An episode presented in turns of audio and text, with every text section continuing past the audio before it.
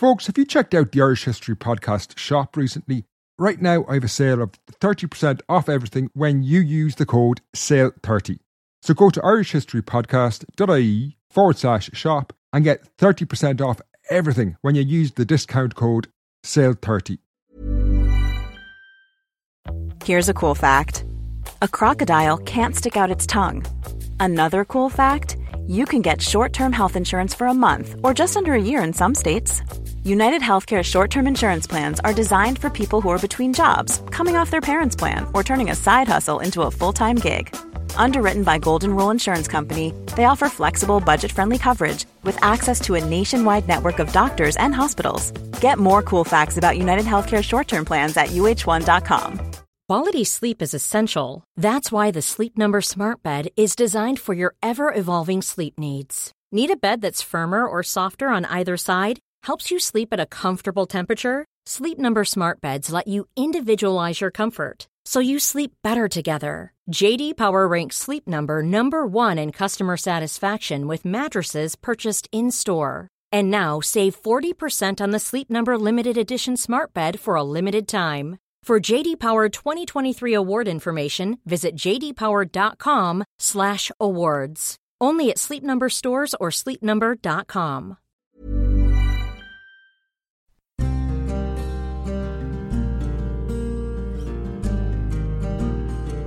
Hello and welcome to the Irish History Podcast. My name is Fin Dwyer, and this is the Norman Invasion Part 12. It's been a few weeks now since I've covered the story of the invasion, but this episode picks it up at a key turning point when the Gaelic kings show unprecedented unity and rise up against the Normans. This show does need to backtrack on some ground we covered in Part 10. As I mentioned a few weeks ago, I did make an error that needs to be addressed. So I will begin in 1173 as Strongbow, having spent a few months fighting for his king, Henry II, in Normandy, returns to Ireland to find the island facing upheaval and revolt. Before I begin, I want to remind you that the deadline for my crowdfunding campaign for my new book, 1348 A Medieval Apocalypse The Black Death in Ireland, is fast approaching now. This may well be the last podcast before the deadline arrives on December the 14th. The response from you all to date has been amazing. I am really grateful because it's only through the support of listeners just like you that this book is becoming a reality. If you want to get behind this exciting project, you can still avail of some of the cool rewards available to funders. One that might interest you is a limited, signed, hardback first edition copy of the book there will only be 100 of these copies printed. If you want to have this rare edition, just go to irishhistorypodcast.ie forward slash book. As I said previously, this is the best way to donate to the podcast. If you have been thinking of contributing, why not do it through this crowdfunding campaign? While supporting the show, you also get something cool in return. So go to irishhistorypodcast.ie forward slash book.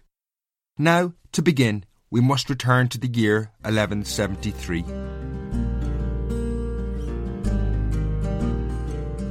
In late 1173, Strongbow boarded ship in Normandy and set sail for Ireland. No doubt he was nervous as to what he would find when he landed back in his conquered lands here. He had many enemies and rivals, and he had been overseas for many months. Strongbow had left Ireland earlier in 1173 with the Lord of Meath, Hugh de Lacy, after Henry II had summoned them to support him against his rebellious sons and barons. In Normandy, the ancestral home of his family, Strongbow had distinguished himself in battle.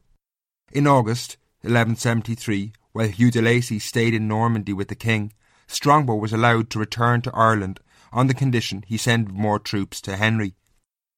While unsure of what lay ahead of him back in Ireland, the journey home from Normandy, which included several days at sea, must have come as a welcome respite for the Norman lord.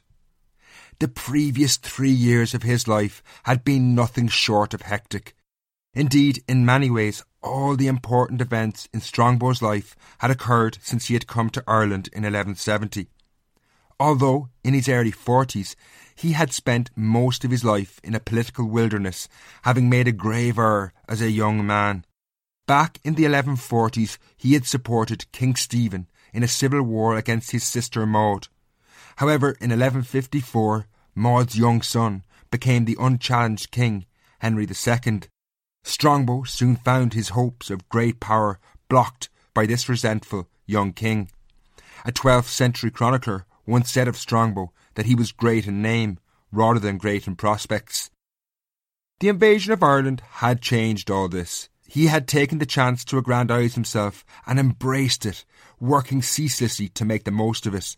He had been constantly on the move, fighting numerous battles and sieges, while proving himself a skilled negotiator. But this experience had also been grueling.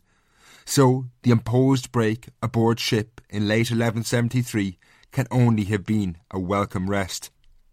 Little did he know it would be the last chance for a break he would have in a long, long time. Once he landed in Ireland in late 1173, although it might sound surprising, the first thing he had to do was weaken his position. When he left King Henry II in Normandy, Strongbow had agreed to send more troops from Ireland. This saw some of the most able battle commanders on the island, including Robert Fitzstephen, the longest serving Norman in Ireland, depart. Strongbow had little choice though. Henry had finally forgiven the sins of his youth, but by not sending troops he could jeopardise this. Nevertheless, as Fitzstephen sailed from Ireland, Strongbow would very shortly be ruing the decision to allow this happen. While he and his supporters had conquered much of Leinster between 1170 and 1173, he was increasingly in a weak position given this exodus of his supporters, something that was not lost on the Gaelic Irish kings who had lost so much power to the Normans. However, the absence of these military commanders began to take effect first on Strongbow's own troops, and as we shall see soon, he faced a mutiny in Ireland. In part 10, we saw how the constable of Strongbow's forces in Ireland Robert de Quincey, had been killed in an ambush in Offaly in 1172. The question of his replacement had caused ructions amongst the Normans. The most obvious choice to replace de Quincey was one of Strongbow's most loyal commanders, Raymond le Gros. He had distinguished himself in numerous battles in Ireland and was highly popular with the troops. He had one condition, however, before he would take the role the hand of Strongbow's sister, Basilia, in marriage. Strongbow rejected Raymond's offer. It appears he did not want to elevate Le Gros, a man he saw as a potential rival. Naturally, this outraged Raymond. Strongbow was in effect snubbing him with a classic, You're not good enough for our family line. Raymond, insulted and humiliated, left Ireland, immediately returning home to Carew Castle in Wales. In 1172, the loss of this man was not that problematic. Strongbow appointed his uncle, Hervey de Montmorency, as constable, but the loss of one of his best soldiers would return to haunt Strongbow. On his return to Ireland in 1173, Strongbow had been given money by Henry II to administer the Norman lands in Ireland. However, he wasn't long back before this money was completely gone, and grumbling was quickly heard in the army camps when the soldiers weren't being paid. It's easy to understand why.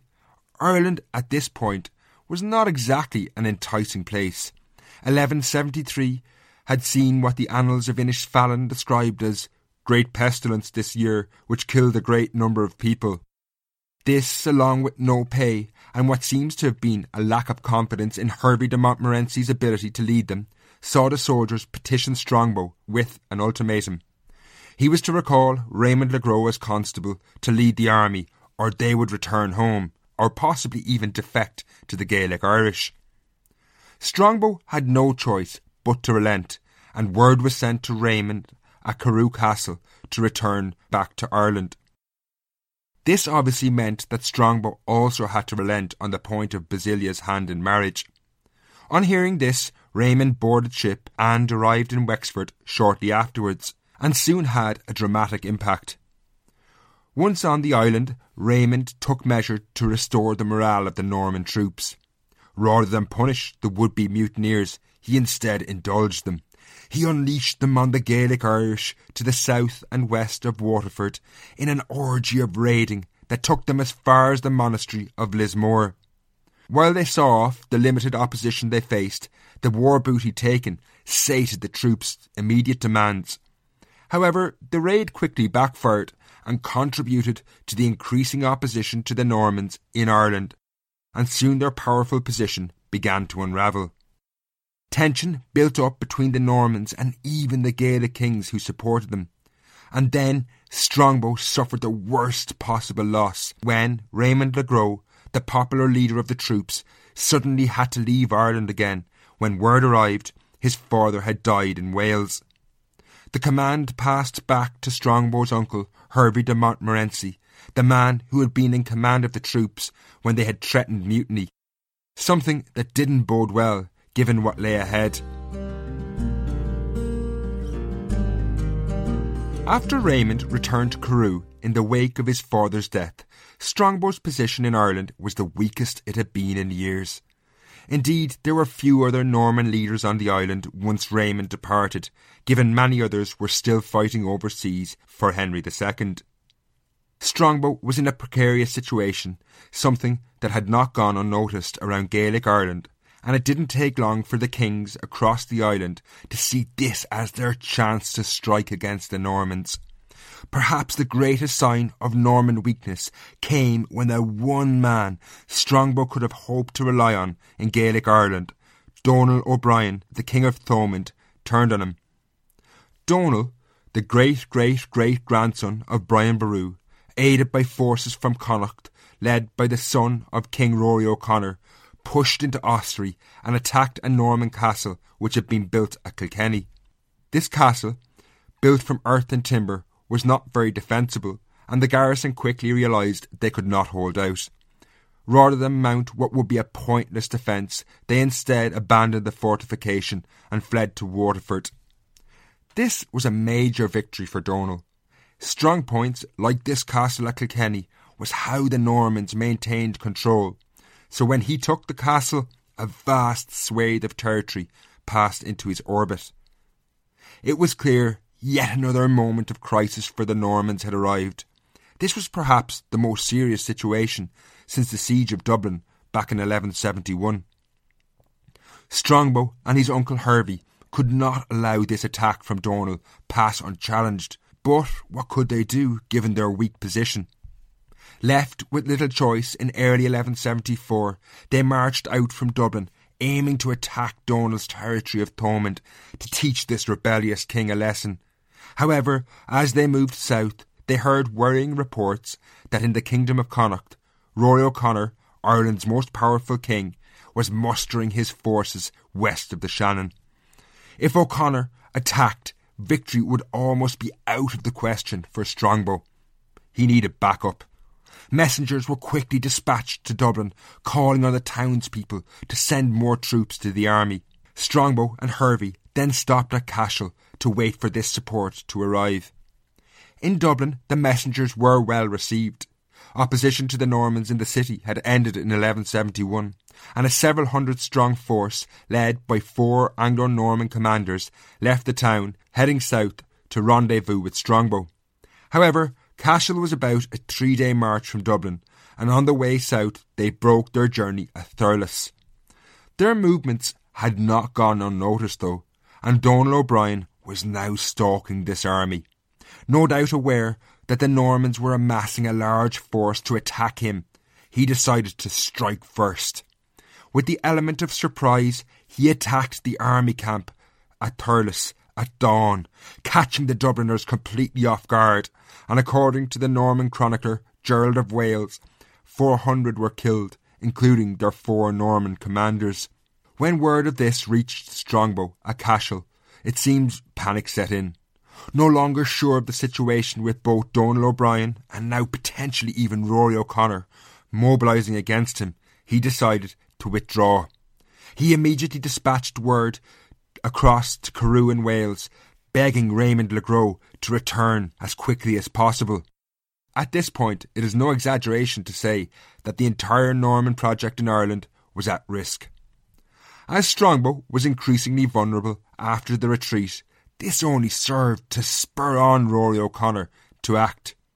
Indeed, the army he was amassing was impressive, with soldiers from all across the northern half of Ireland rallying to his standard. This was Rory's moment in many regards. Every significant Gaelic power north of Dublin, including the O'Neills of Western Ulster, were willing to take the field against the Normans under his command. This was the only time the O'Neills, at least, appeared to have been willing to accept the supremacy of the O'Connors. The moment was perfect for a massive Gaelic counterattack across the Shannon at the weakened Normans. Before we continue with this, I want to take a quick break.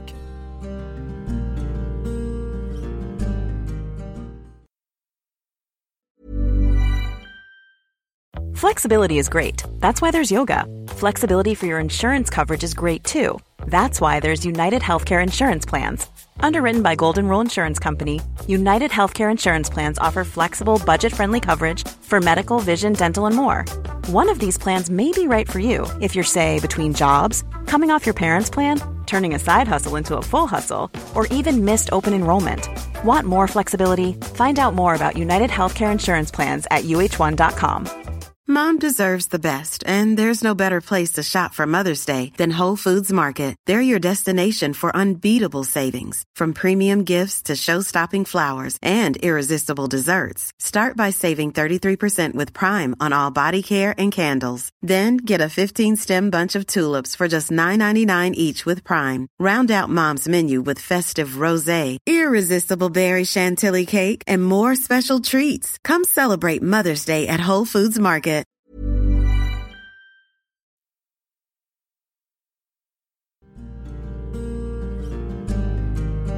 Rory's assault on the Norman colony began when his alliance swept across the Shannon River into Meath in 1174, destroying the castles Hugh de Lacy had erected at Trim and Duleek.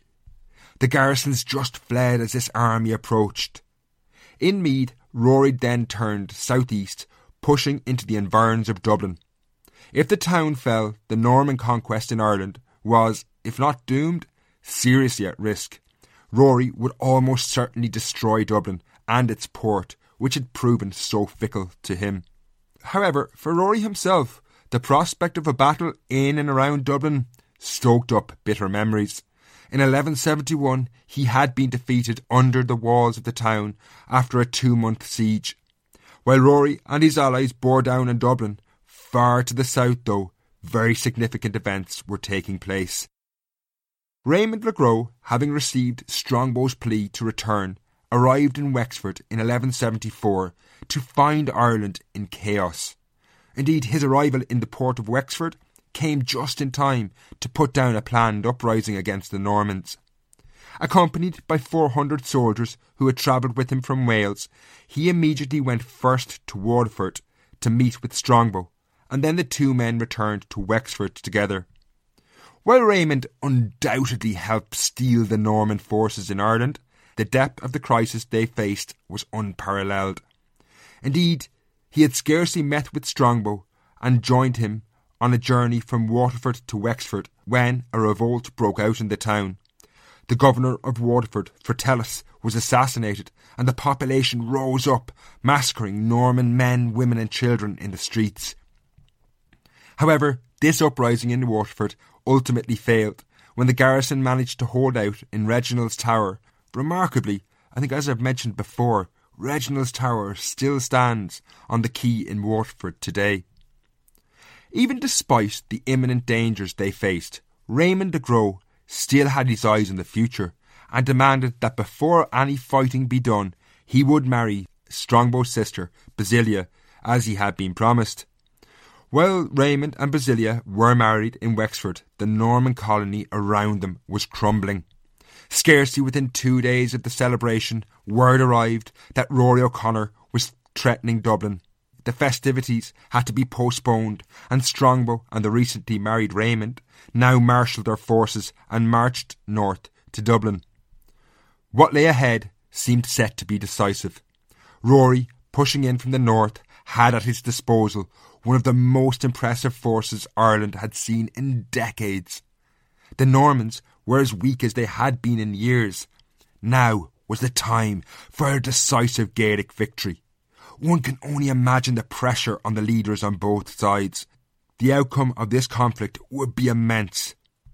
However, it seems the situation got to Rory O'Connor, and it is easy to see why. The Normans had outwitted him militarily on every occasion since the arrival of Strongbow in 1170. Now, north of Dublin in early 1174, with the prospect of another battle against the Normans ahead of him, his nerve failed and he retreated. Unsurprisingly, given he had just balked in front of the enemy, the coalition he had assembled disintegrated before him. In many regards, this was a major victory for the Normans, even though no swords were drawn or arrows loosed. Arriving at Dublin, the Normans pushed on past the city into Meath, which had been granted to Hugh de Lacy, but had yet to be settled by Normans. Strongbow and his army rebuilt the fortifications at Trim and Duleek, which had been destroyed by Rory, and then tracked down Magnus Uamhel Shochnall, the Gaelic king of Meath, and hanged him for the support he had given to Rory O'Connor. As 1174 came to an end, the latest Gaelic attempt to reverse the invasion was in tatters. This was a very decisive moment. As we shall see next, it led to some kings, and in particular Rory O'Connor, fundamentally changing their approach to the Normans. To understand this, though, we first need to look at how Gaelic kings, and specifically the King of Connacht, Rory O'Connor, viewed the world. In 1174, Rory O'Connor was in his mid 50s and had enjoyed a pretty successful life. He had become King of Connacht in 1156 on the death of his father Turlough, and High King in 1166 on the death of Muirchertach Mac Lochlainn, the King of Ulster. While he had vociferously opposed the Normans in Ireland, this was not necessarily for the reasons we might expect. Indeed, Rory viewed the world in unimaginably different terms than we do. He had no conception of nationalism or a united Ireland at all. The Ireland Rory lived in was broken into several kingdoms, and while he claimed to be High King, this only meant he had forced other kings to submit to him. In this world, where rival kings constantly battled each other to be the most dominant, Rory O'Connor's primary concern was about himself and his family and how they could dominate Ireland, rather than any concern for the abstract idea of a nationalistic Ireland. Therefore, in any given situation, this Rory ally with or battle against other Gaelic kings. When the Normans stepped into this viper's nest in the late 1160s, while it might seem logical to us that the Gaelic kings would unite with each other to drive out the Normans, this could not have been further from the minds of these kings. Their goal, as I've said, was to progress their family and the kingdom they ruled. Therefore, the Normans could be potential allies in the case of some, or enemies in the case of others. As we move forward into the mid 1170s, it's important to remember this, as the actions of some of the main players from now on might seem quite strange in some senses. By 1175, the major threat to Norman rule in Ireland posed by the Gaelic revolts of 1173 and 1174 had passed, and the time for retribution had come. As the Normans planned how they would deal with those who had revolted against them, the king who must have been most nervous was Donal O'Brien in Thomond. He had not only attacked and defeated the Normans at Thurles, but he had also been the only king in Ireland, aside from the MacMurroughs in Leinster, who had been allied to them. He can only have known it wouldn't be long before the Normans came to punish him for this treachery. It was in this context, in late 1175, that Strongbow convened a meeting in Dublin where he appointed Raymond le Gros to lead a force and strike deep into the heart of Donal's territory in Limerick. The town had already been handed over to Norman officials in 1171, shortly after King Henry II had arrived in Ireland. However, when Donal adopted a hostile position, he appears to have taken it back. Now, Raymond le Gros was aiming to recapture the town for the Normans, but also teach the treacherous Donal a lesson. To do this, he led an army of over 400 mounted soldiers and 400 archers south to Thomond. He was also aided by Gaelic scouts who were provided by the Kingdom of Ossory, which allowed the Norman army to penetrate deep into Thomond before they were spotted. Perhaps even more surprising than this Gaelic support was the tacit support he received from Rory O'Connor. The O'Briens in Munster had been one of the O'Connors' main rivals over several decades, so they had little problem seeing them beaten by a Norman attack. Also, no doubt Rory O'Connor was increasingly worried the Normans might attack Connacht, and perhaps felt it was best, as the saying goes, to keep his enemies close. This, however, was incredibly short sighted in retrospect. The Normans were a beast with an insatiable appetite for power and land. Nevertheless, in 1175, even with Rory's not insignificant support, the Normans had some heavy fighting ahead of them to take Limerick. The town was among the best defended in Ireland. Built on an island in the River Shannon, Limerick was also ringed by stout walls and towers, so if Raymond and his force were going to take the town, it would not be easy. Arriving on the eastern bank of the Shannon, according to Gerald of Wales, it was Raymond's nephew, David the Welshman, who tried to cross the Shannon first. He waded on horseback through the dark depths of the river, successfully plotting a course to the other side. However, others were less sure about following him. Clad in heavy armour, if their horses put one step wrong and they fell into the water, they were sure to drown. Indeed, the next man to cross, a knight, Geoffrey Judas, was drowned. David the Welshman was, however, soon joined by a second Norman, Meiler Fitzhenry, who did successfully cross the river. But by this point, the townspeople were raining missiles down upon them from the walls. This was a crucial moment. If these two were driven back or killed, it would sap morale from the Norman army.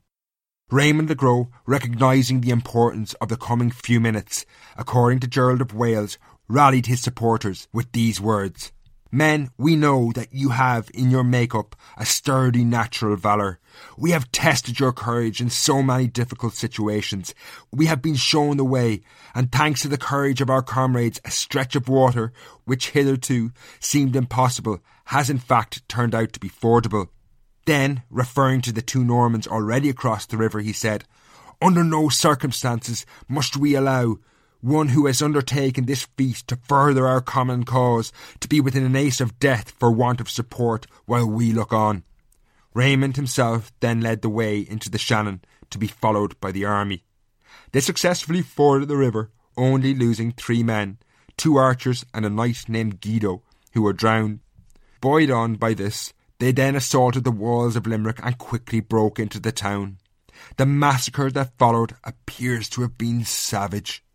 Looting took place, as Gerald of Wales tells us they were greatly enriched following the sack.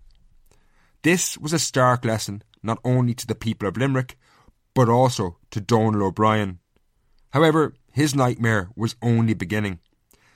As the Normans took Limerick around the same time, Rory O'Connor attacked and burned vast tracts of his kingdom of Thomond. The cooperation being shown here between Rory and the Normans was only the beginning, however. While the Normans and Rory were destroying a mutual enemy in Ireland, around 500 miles away in England, negotiations to hammer out some shape of lasting agreement were taking place between emissaries of Rory O'Connor and Henry II. This probably had little specifically to do with what happened at Limerick, but was just another reflection of how Rory O'Connor's attitude to the Normans was changing. He had utterly failed in any major attempt to repel the Normans militarily, and from his perspective, drawing a line under these losses was probably desirable. Also, as I've mentioned earlier, he did not have necessarily any natural unity with the other Gaelic kings. In England, Henry II also wanted stability in Ireland, and engaging Rory was one way to achieve it. While Rory seemed unable to repel the Normans, he had shown in 1174 he did have the ability to severely damage the Norman territories in Ireland. The two kings, therefore, had, to some degree, common needs in the short term at least, and this resulted in what has become known since then as the Treaty of Windsor. This treaty was a reflection of the situation developing in Ireland and was not an agreement between equals. In the text, Rory is named as Henry's vassal and agreed to pay him one tenth of all cattle hides in Connacht. However, he was implicitly recognised as High King of Gaelic Ireland. In the Treaty of Windsor, Ireland for the first time was in effect partitioned. All the lands the Normans had conquered, primarily the kingdoms of Leinster and Meath, over a quarter of the island, was now off limits to Rory, who agreed he had no claim over it. Henry, for his part, said there would be no further conquests in Ireland. What either king saw in this treaty is hard to know. Henry had no intentions of coming to Ireland to enforce the conditions on his ambitious Norman liegemen, who had desires for greater conquest in Ireland. Rory also had problems maintaining the terms of the agreement. By 1175, he was a fading star. He had little control over Ulster, less over Munster, and even in Connacht, he had a massive family of sons, grandsons, nephews, and cousins, all of whom led factions within the O'Connor family. Trying to bind this group of people to the Treaty of Windsor was akin to herding cats, and very obstreperous cats at that. It was clear from the outset that this treaty would not stop conquest and violence in Ireland. Indeed, given what was about to happen in 1176, Ireland was increasingly becoming a frontier society where military muscle was the law, no matter what kings agreed. Tune in next time to see Ireland ripped apart when the Treaty of Windsor collapses and some key figures exit our story. Until next time, Slán.